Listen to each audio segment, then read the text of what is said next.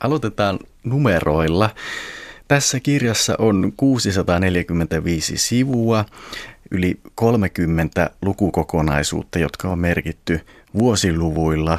Sitten on kolme aikatasoa ja kuusi tai oikeastaan ehkä jopa seitsemän sukupolvea, jos ihan pieni vauvakin lasketaan sukupolveksi. Ja sitten on 7370 erilaista kiveä. Anni Kytömäki, miten sait tällaisen näin ison paketin kirjoitettua? No, mun isäni on matematiikan opettaja, että varmaan sieltä on jotain periytynyt sitten, että näitä lukumääriä, osa niistä ainakin tuli tarkkailtua jo silloin kirjoittamisvaiheessa ja osa, kuten esimerkiksi näiden lukujen, kirjassa olevien lukujen määrä, niin se nyt sitten tuli, mikä tuli, että tarina otti sen pituuden, minkä otti, enkä mä sitten oikein itse voinut sille mitään. Mutta kyllä tässä siis useampi vuosi meni kirjoittaessa, että mä aloitin 2011. Oikeastaan kirjoitin kivitaskua rinnakkain muutaman vuoden mun esikoisteoksen Kultarinnan kanssa, mutta sitten Kultarinnan kanssa tuli esiintymis- ja muita kiireitä, niin kivitaskun käsikirjoitus sitten jäi ehkä pariksi vuodeksi odottaa aika lailla kokonaan. Mutta mä en tosiaan pysty kirjoittamaan mitenkään hirveän nopeasti, että en koskaan tule olemaan kirja per vuosi kirjailija. Niin kuin viittasit, että Kultarinta teetti esiintymiskeikkoja ja muuta, niin tässä sun esikoisesi Kultarinta oli Finlandia ehdokkaana ja se varmaan sitten myös selittää tätä, että vauhtia piisasi. Joo, joo kyllä, että siinä oli kyllä aika pitkään ja on edelleen kultarinnakin myötä tulleita esiintymispyyntöjä, että, että se on ollut kauhean hauska huomata, että, että kirja on elänyt kuitenkin useamman vuoden, eli nykyajan mittapuulla siis aika pitkään.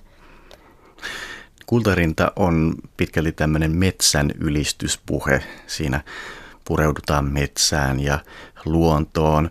Myös tässä kivitaskussa on kyse luonnosta, mutta siinä vähän toppuuttelit itse asiassa kustantajaa, että ei tarvitse sinne takakansitekstiin niin hirveästi laittaa siitä luonnosta. Miksi sinä tällä tavalla ajattelit?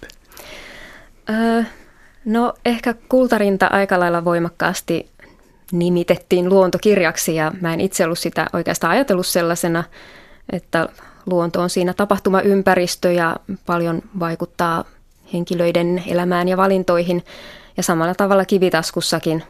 Mutta mä itse ajattelen ehkä niin, että kultarinta kertoo tavallaan ihmisen sulautumisesta luontoon ja kivitasku on enemmän sitten sulautumisesta ajan virtaan ja sukupolvien ketjuun ja se luonto on siinä sitten tietysti myös ympärillä, koska ihmiset myös kuuluvat luontoon ja ovat osa sitä, niin tavallaan myös siinä mielessä kertoo siitä ihmisen sulautumisesta luontoon, mutta ennen kaikkea mua kiinnosti siinä se ajankerroksellisuus ja, ja se, että mitä menneisyydestä jää ja miten me se nähdään.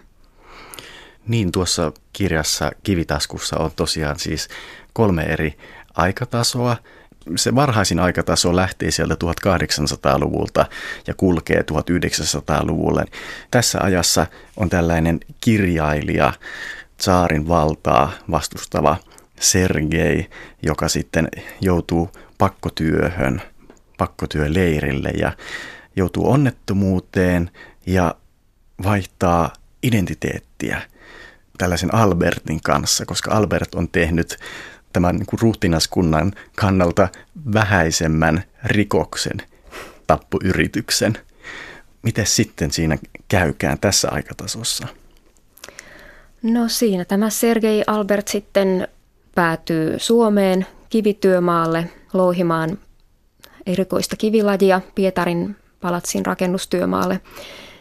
Ja siellä hän sitten kohtaa suomalaisen kylän asukkaita ja ystävystyy heidän kanssaan ja, ja joutuu sieltä kyllä sitten myös siirtymään edelleen uudelle pakkotyömaalle eli Saimaan kanavan rakennustyömaalle ja sitten edelleen sinne Pietariin rakentamaan sitä palatsia, johon tämä suomalainen kivi sitten päätyy seinämateriaaliksi.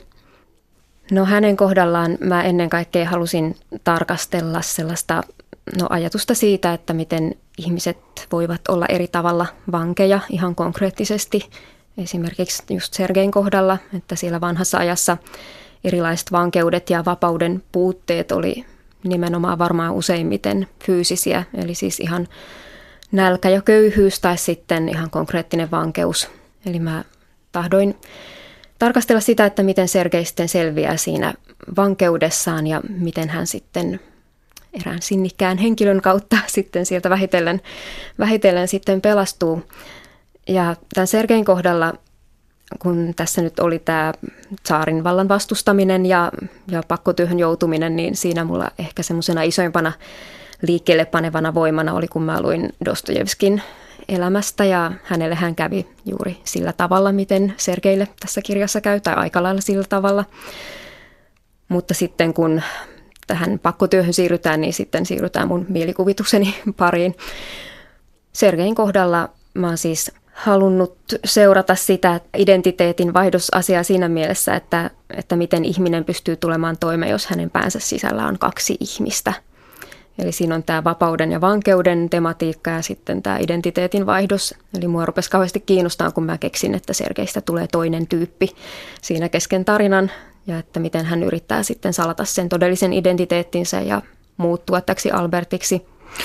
Tämä oikea Albert, jonka identiteetin Sergei ottaa, kuolee tässä samassa onnettomuudessa, josta Sergeistä tulee rampa.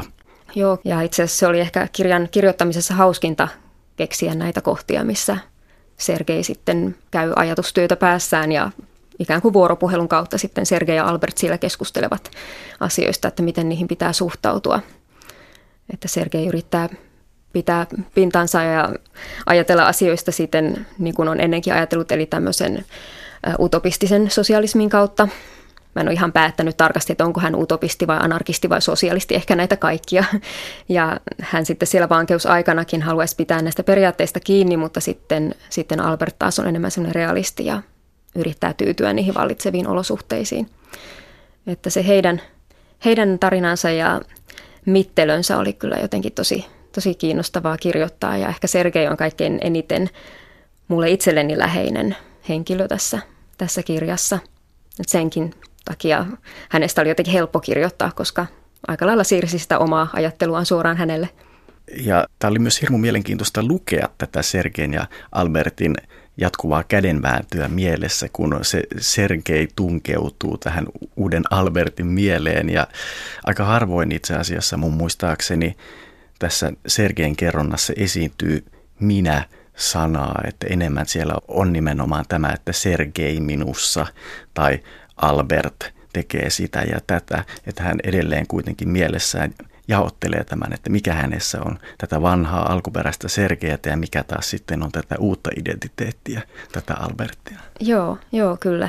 Mä en ole ketään pystynyt haastattelemaan, joka olisi kokeillut tällaista samanlaista systeemiä, että en tiedä, miten tosielämässä, että säilyisikö se tavallaan elämän ihan loppuun asti semmoinen jaottelu vai mukautuisiko sitten ihminen olemaan oikeasti se uusi identiteetti, jonka on itselleen valinnut tai omaksunut, mutta, mutta jotenkin tämän Sergei Albertin kohdalla tuntui luontevalta, että hän, hän säilyttää muistissaan sen alkuperäisen itsensä, koska se oli kuitenkin niin totaalisen erilainen siihen Albertin elämään verrattuna, että Sergei oli siis aateliskodista ruhtinaan poika ja niin sanotusti kultalusikka suussaan syntynyt. Ja sitten Albertiksi päädyttyään hän oli jotakin ihan muuta – niin jotenkin se muutos oli niin iso, niin mä ajattelin, että kyllähän sitten haluaa muistaa sen alkuperäisen itsensäkin.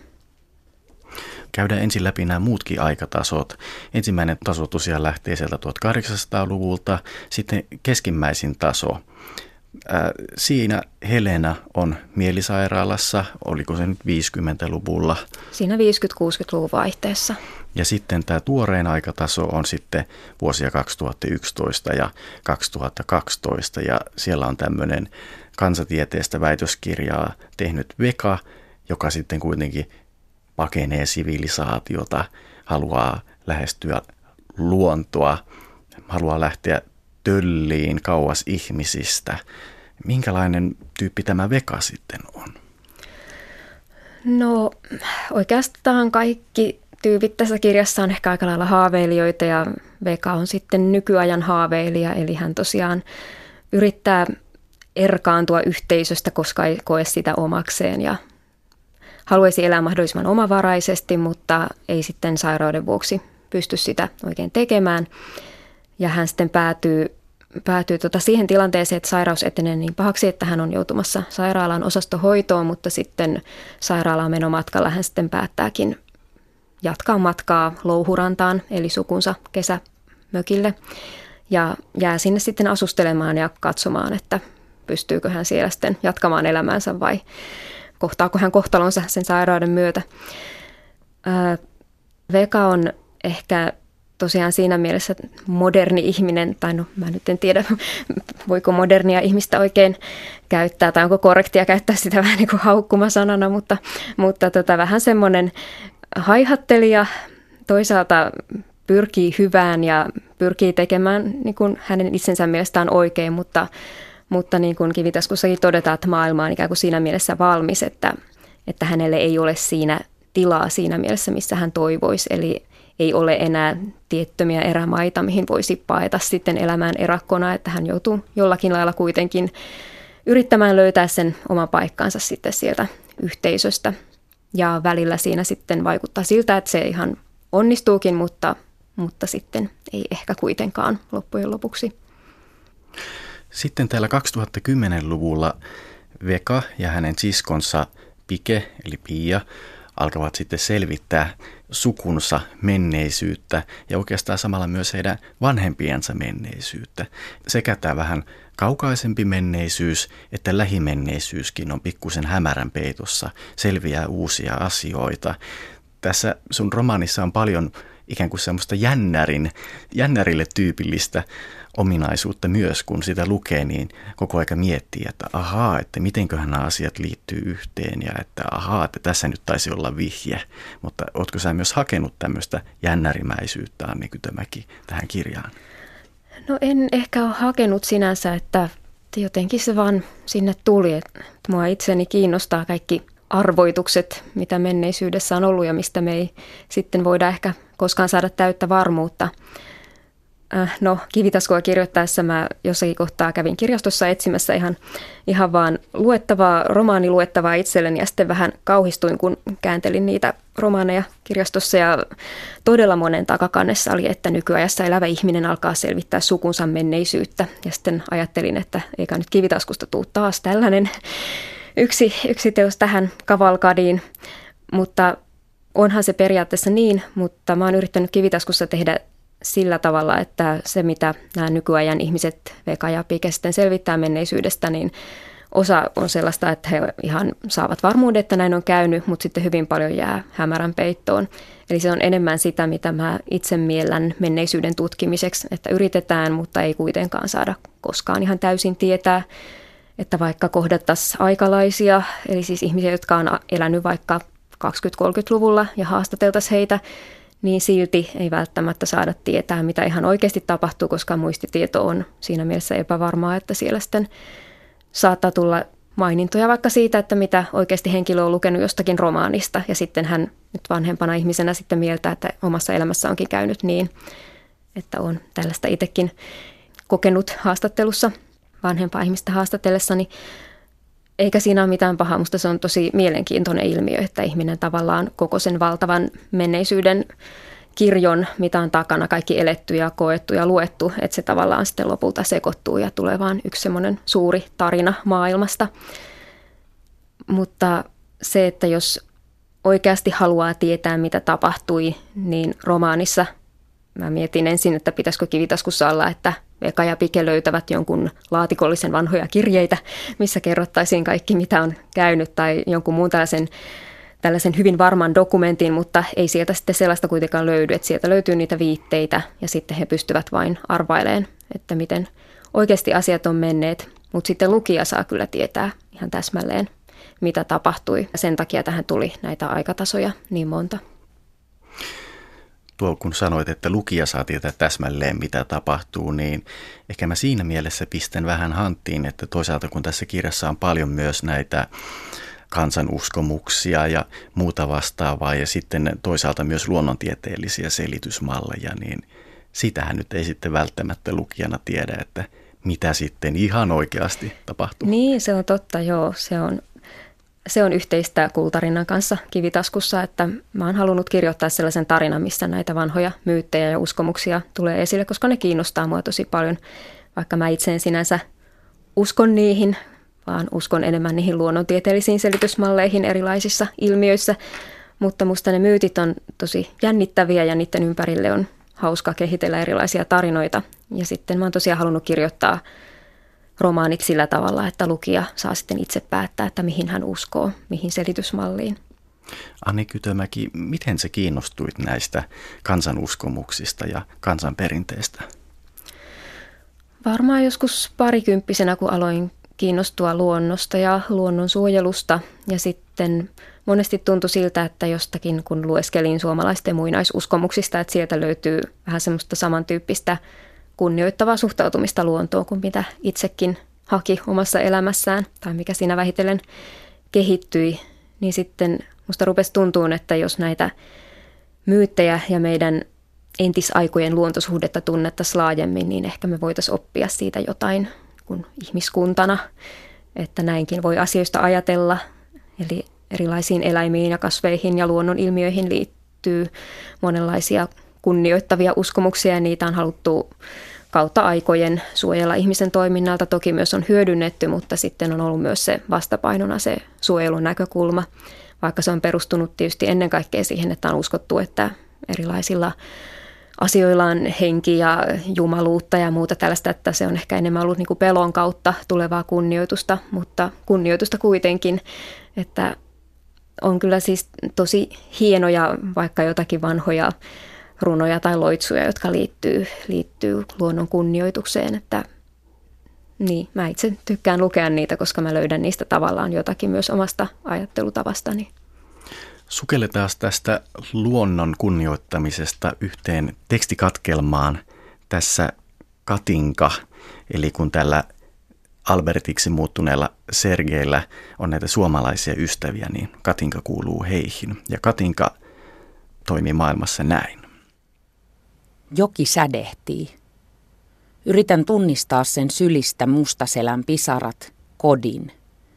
Sitten räpyttelen silmäni selviksi ja poimin vesirajasta kiven. Se loistaa purppuraa ja keskiyötä, mutta haalistuisi kuivuttuaan. Kivi on erikoisen muotoinen, litteä ja neliskulmainen. Tunnustelen sitä, kuulostelen, katson jokea ja mietin. Kauanko kivi on ollut täällä? Voinko ottaa sen? Kivi on viileä. Se on irronnut vuoresta aikoja sitten. Joki on virrannut sen yli.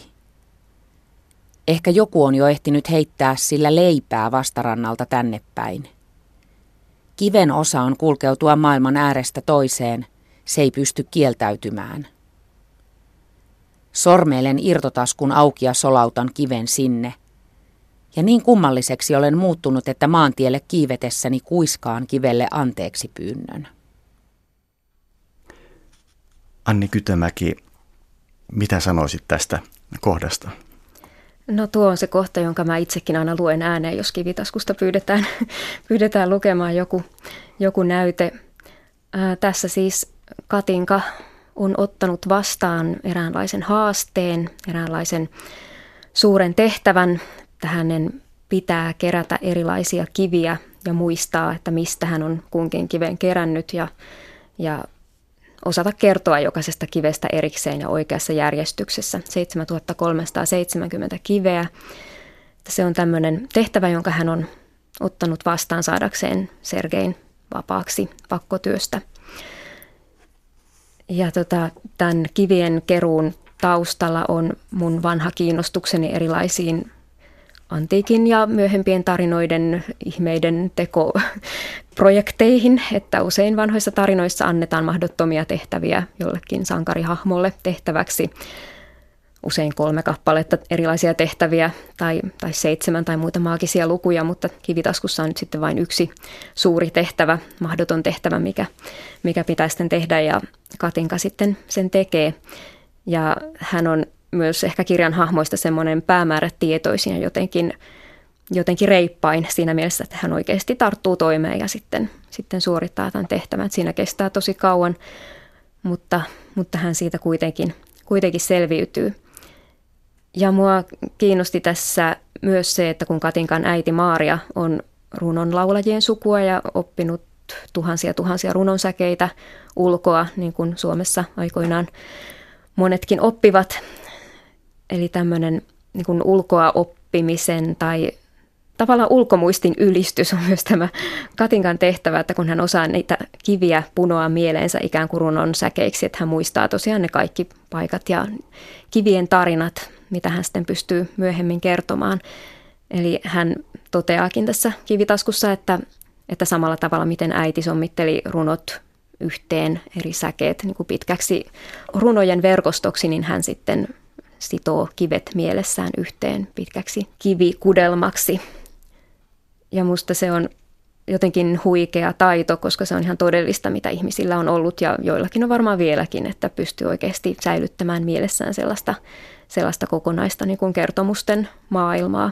Että mä itse olen olen tota aikoinaan ihan testimielessä opetellut ulkoa Eino Leinon hymyilevän Apollon, jossa on, olikohan siinä 240 säettä eli riviä, niin sen verran mä pystyin, mutta en sen enempää. Että tota, tämmöistä niin ihmisaivojen ihmettä mä tässä yritän tuoda esille kivitaskussa myös tämän kivien keruuprojektin kautta, minkä Katinka tekee.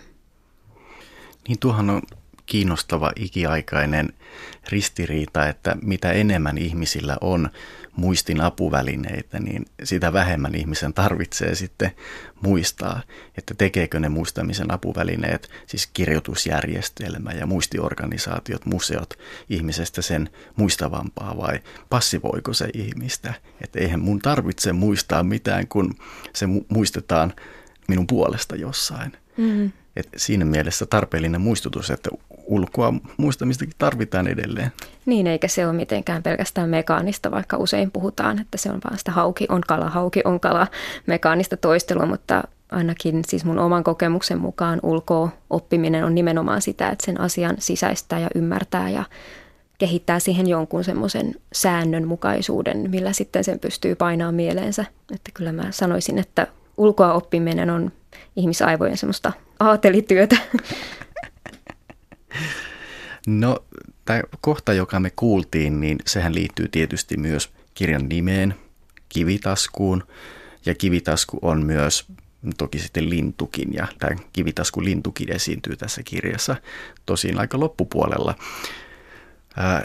Kuten myös tämä meidän kuulema kohta, niin sekin esiintyy melko lopussa. Että mä vielä puolessa välissä ihmettelin sitä, että mistä tämä kivitasku-nimi oikein tulee. Sä oot varmaan joutunut aika monta kertaa vastailemaan kysymyksiä tästä nimestä. Joo, no tosiaan lintu ja sitten tämä Katinkan irtotasku, joka kuuluu itäsuomalaiseen kansanpukuun silloin 1800-luvulla, että siihen hän kerää niitä kiviä siinä projektissaan. Ja sitten mä itse miellän tämän nimen myös sillä tavalla, että se viittaa niin erilaisiin sopukoihin, mihin tässä kirjassa erinäiset henkilöt välillä piiloutuu. Esimerkiksi Veka on lapsena piiloutunut rannassa olevan ison kiven ja, ja rantavallin väliin sinne ikään kuin kiven taskuun, sinne, sinne tota veden alaiseen poteroon. Ja sitten, sitten tota myös, myös kallioilla on sitten erilaisia, erilaisia tämmöisiä lohkeamia, jotka on sitten tavallaan niin kuin kivien taskuja.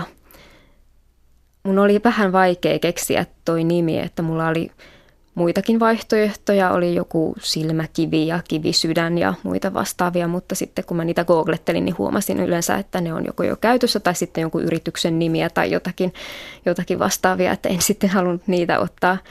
Mutta sitten kivitasku tuli oikeastaan aika lailla yllättäen ja mä vähän sitä epäröin sitten, kun sekin on lintu tosiaan, niin kuin kultarinnankin nimessä.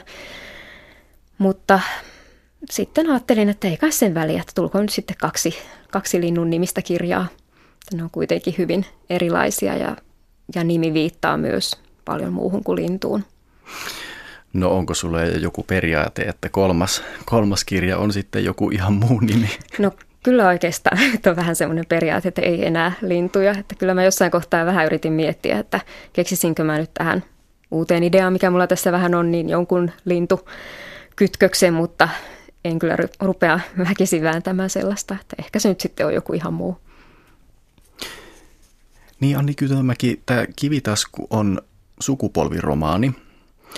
Ja musta tuntuu jotenkin siltä, että tässä ajassa putkahtaa milloin mistäkin tällaisia sukupolvista ja menneisyydestä kiinnostuneita kirjoja.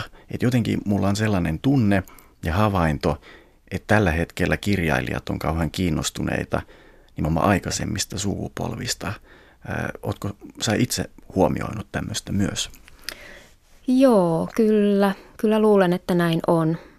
En tietysti osaa muiden puolesta analysoida, mistä se johtuu, mutta ehkä omalla kohdalla mä oon ihan lapsesta asti ollut kiinnostuneempi menneisyydestä kuin nykyajasta tai puhumattakaan tulevaisuudesta, että, että ehkä se liittyy sellaiseen vähän romanttiseen luonteenlaatuun ja, ja siihen, että, että menneisyydestä on kuitenkin tosi paljon jännittäviä asioita ja ihan jo lapsena satujen kautta tuli semmoinen tavallaan vire, että, että alkoi ajatella paljonkin omia tarinoita, jotka jotenkin sijoittuisi menneisyyteen ja, ja sinne oli helpompi sijoittaa kaikkea mielenkiintoista kuin mitä sitten nykyajassa tapahtuvaan tarinaan.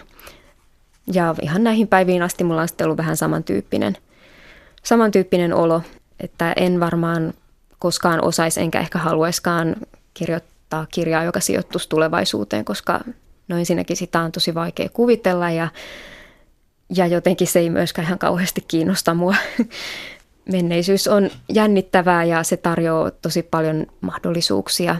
Toki siis tiedostan, että miten paljon vaikeampaa ihmisten elämä on ollut menneisyydessä kuin nykyään, mutta, mutta romaanien kautta sitten pystyy niitäkin tarinoita kertomaan. Ja sitten ehkä ennen kaikkea kiinnostaa just se, mitä tässä kivitaskussa Vekakin monesti ajattelee, että miten miten nykyaikaisten on sulkenut monia mahdollisuuksia pois, että enää ei ole mahdollisuutta kadota niin kuin ennen oli. Mm. Sanoit tuossa aiemmin, että nimenomaan Sergei on sinulle jotenkin läheinen. Mietin sitä, että jatko sitten kenties myös Sergein kanssa tätä ajatusta, joka tulee Sergeille mieleen, tai tälle Albertiksi muuttuneelle Sergeille mm, tuolla hänen elämänsä puolella. Hän pohtii näin. Tietenkin olisi pitänyt toimia toisin. Meidän olisi pitänyt katsoa eteenpäin kertun silmien kautta, keskittyä häneen, ainoaan, joka meistä jää. Hän on se, jonka vuoksi olemme olleet olemassa, jälkeläisemme, tulevaisuutemme, elämämme summa. Niin sitä ajattelin tästä sitaatista, että jatko kanssa tämän ajatuksen, että tulevaisuudella on sittenkin suuri merkitys.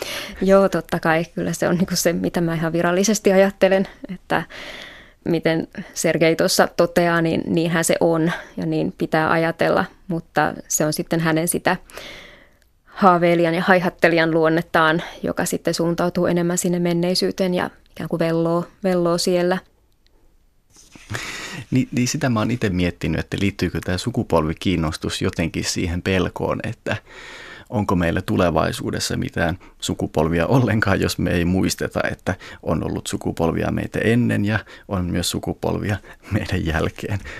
Voi toki olla ehkä myös vähän latte, latte-ajatus multa siis. Niin no se on tavallaan se, että kirjoittaa monesta sukupolvesta, niin se on ehkä semmoinen terveellinen muistutus, että sukupolvia tosiaan on ennen ja jälkeen meidän, että useinhan ihminen pitää aina itseensä kaikkein tärkeimpänä. Ja tietysti kun on vain yksi elämä ja on niin kuin yksi henkilö, jota itse edustaa, niin, niin tavallaan tietysti on siinä mielessä kaikkein tärkein omalle itselleen ja pitääkin olla, mutta, mutta musta on ainakin ollut ihan terveellistä vähitellen tässä iän myötä oppia sitä ajattelemaan, että, että menneisyydessä ihmisillä on ollut ihan samanlaisia haaveita ja, ja toivomuksia ja, ja pelkoja ja jotenkin sitä sukupolvien ketjua, että osaa sijoittaa itsensä sinne ikään kuin oikealle paikalle eikä ajattele ehkä sillä tavalla hegeliläisittäin, että historia vaan jatkuvasti kehittyy ja muuttuu loistokkaammaksi ihmisen elämä, vaan että elämä on tällaista ja me ollaan, me ollaan yksi osa tätä ketjua, että me ei olla mikään kehityksen huipentuma sinänsä, eikä sitä koskaan ehkä tulekaan. Tästä kirjastahan nyt olisi hirmu monenlaiseen keskusteluun, kun tässä on kyse niin, niin monenlaisista asioista, siitä menneisyydestä ja sen avautumisesta ja luonnosta ja luontometaforista ja on seksiä ja rakkautta ja kuolemaa ja langetaan loveen, käydään alisessa ja on valistusajattelua ja kansallisromantiikkaa ja mielisairautta ja verenperintöä ja sukuyhteyttä ja vaikka mitä. Mutta ehkä kuitenkin ajattelen, että semmoinen eniten mua askarruttava asia tässä kirjassa läpi tämän kirjan liittyy vapauteen ja siihen kysymykseen, että mitä se vapaus oikein on ja kuka tarvitsee vapautta ja miksi. Mä oon kirjoittanut itse, itselleni ylös tällaisia enemmänkin retorisia kysymyksiä. Veka vetäytyy sinne tölliin ollakseen vapaa, mutta saako hän silti olla vapaa? Sergei siellä 1800-luvulla saa vapauden ryhtymällä Albertiksi, vai saako sittenkään? Maaorjat siellä Venäjällä saavat vapauden keisarilta, vai saavatko? Tätähän Sergei pohtii. Myös tämä Helena menettää lobotomian myötä vapautensa, vai menettääkö sittenkään? Tämän jälkimmäisen kysymyksen mä voisin jopa esittää sulle, että menettääkö Helena vapautensa siellä mielisairaalassa, kun hänelle tehdään lobotomia? Niin, no sitä ainakin hänen läheisensä hyvin pitkään uskovat, että näin on käynyt, että oikeastaan tämä koko lobotomia-teema tähän alkoi kehkeytyä vähän sitä myötä, kun aika monissa elokuvissa ja muualla on, on nähnyt näitä kuvauksia lobotomian läpikäyneistä ihmisistä ja mua rupesi jotenkin ihmetyttämään, koska ne oli aina hyvin samanlaisia, eli että ihmisestä tulee sen leikkauksen myötä semmoinen vähän niin kuin möhkäle, joka vaan haahuilee jossakin mielisairaalan käytävillä ja kuolla valuu suupi, eikä hän ei saa oikein enää minkäänlaista kontaktia. Ja kyllähän se oli monesti se leikkauksen lopputulos.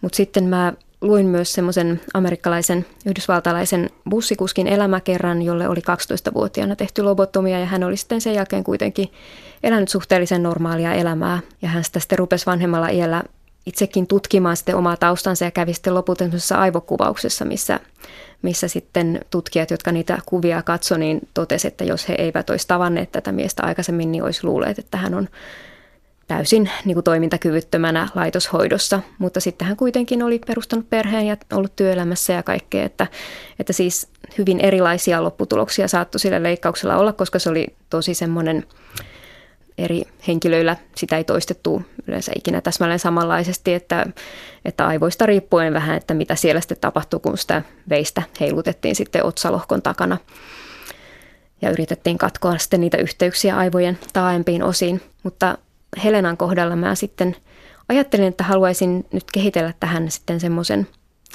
yhden mahdollisen kohtalon, että mitä lobotomia potilaalla ehkä on ollut, eli että ympäristö suhtautuu häneen vähän sillä tavalla, että hän on lapsellinen eikä, eikä ymmärrä välttämättä hienovaraisempia asioita. Ja ei hän kaikkea ymmärräkään, mutta sitten kun kirjan loppupuolella siirrytään enemmän Helenan pään sisälle, niin sitten ehkä lukija huomaa, että, että kyllä hän kuitenkin on ymmärtänyt paljon enemmän kuin mitä, mitä alun perin ehkä, ehkä luultiin ja mitä läheiset, läheiset on luulleet. Mä itse en tunne ketään lobotomia läpikäynyttä ihmistä. Heitä kyllä varmaan edelleen elää Suomessa. Sitä leikkausta tehtiin noin 1500 ihmiselle 40-60-luvulla. Mä oon tuntenut yhden, tai mun yksi vanha sukulainen oli semmoinen, että hänellä meinattiin tehdä lobotomia, mutta, mutta sitten hän viime tipassa sitten päätti pyytää toisenkin lääkärin mielipiteen ja sitten tämä toinen lääkäri oli taas sitä mieltä, että ei missään nimessä kannata. Siinä mielessä toi aihepiiri on ollut mulle kyllä ihan lapsesta asti lähellä, että kun tätä sukulaisen tarinaa on sitten mulle kerrottu. Mutta kivitasku on tavallaan ehkä semmoinen kunnian palautusyritys joltakin osin näille lobotomia-potilaille, että ei heistä kaikista tullut toimintakyvyttömiä, vaan he jotkut sitten saattavat elää kuitenkin ihan ihmisarvoista hyvää elämää, että se tosiaan hoitotoimenpiteenä onneksi sitten jäi pois käytöstä, mutta Suomessa ei ole koskaan maksettu mitään korvauksia lobotomia-potilaille, että se on musta vähän kummallista, varsinkin kun sitä on perusteltu sillä, että sitten joudutaan maksamaan kohta kaikille muillekin korvauksia, joille on joskus tehty jotakin, mitä ei nykyään enää tehdä. Niin, mielenkiintoinen aihe ja siitä olisi ehkä voinut tehdä ihan oman romaaninsakin kokonaan, mutta kivitaskuun sitten tuli tämä Helenan hahmossa sitten tämä tematiikka ja mähän myös sitten kivitaskussa on halunnut rinnastaa sen lobotomian myös sitten kallion louhintaan, eli että miten ihmisen aivoja voidaan hyvin ikään kuin raalla tavalla peukaloida, niin sitten se tarinassa sitten rinnastuu siihen, miten tässä kirjassa esiintyvälle soutajain vuorelle sitten tulee louhossuunnitelma ja ikään kuin sen louhinnan myötä ollaan menettämässä se ikiaikainen kallio. Semmoinen niin kuin peruskallio sekä luonnossa että ihmismielessä taas sitten niin kuin aivot, niin mä ajattelen, että ne on ikään kuin sama asia. Niin ja kummatkin on vielä jatkuvasti muovautuvia. Mm. Mm, niin musta oli hu- jotenkin hurmaavaa myös se, että kun tämä Helena, jolle on tehty se lobotomia, esittää tosiaan tällaisia aika lapsenomaisia kysymyksiä ja huomioita, niin hänen miehensä Visa rakastuu tähän Helenaan ehkä juuri siksi, että Helena osaa katsoa maailmaa tavalla, mihin muut aikuiset eivät yleensä kykene. Niin, eikä jää pohtimaan sitä, että mitä muut hänestä ajattelevat, vaan kulkee vain eteenpäin. Että se on semmoinen taito, mitä varmasti monet haaveilevat itselleen, että Helenalla se tuli vasta sen leikkauksen myötä, että se ei ole niin kuin hänen alkuperäistä luonnettaan, mutta vetoaa sitten ainakin osaan hänen perheenjäsenistään. Mm.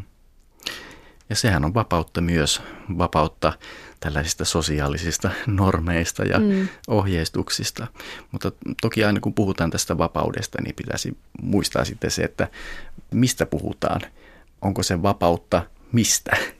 Niin, nimenomaan. Siis vapaushan on todellakin niin kuin yläkäsite ja sitä harvoin lähdetään sitten tarkemmin penkomaankaan ja usein jos alkaa miettiä tarkemmin, että mitä vapaus on, niin sitten törmää siihen, että, että no niin sitten kun pääsee vapaaksi jostain vaikka koulu loppuu, alkaa kesäloma ja sitten onkin vaan ihan tyhjän päällä, että no mitäs nyt, tai sitten jotakin just isompaa, mitä kivitaskussakin vaikka käsitellään sitä, että miten maaorjat vapautui Venäjällä ja sitten tuli suuria sosiaalisia ongelmia, koska he ei sitten saaneet kuitenkaan tarpeeksi maata, että olisi pystyneet omalla viljelytilallaan sitten kaikki elämään.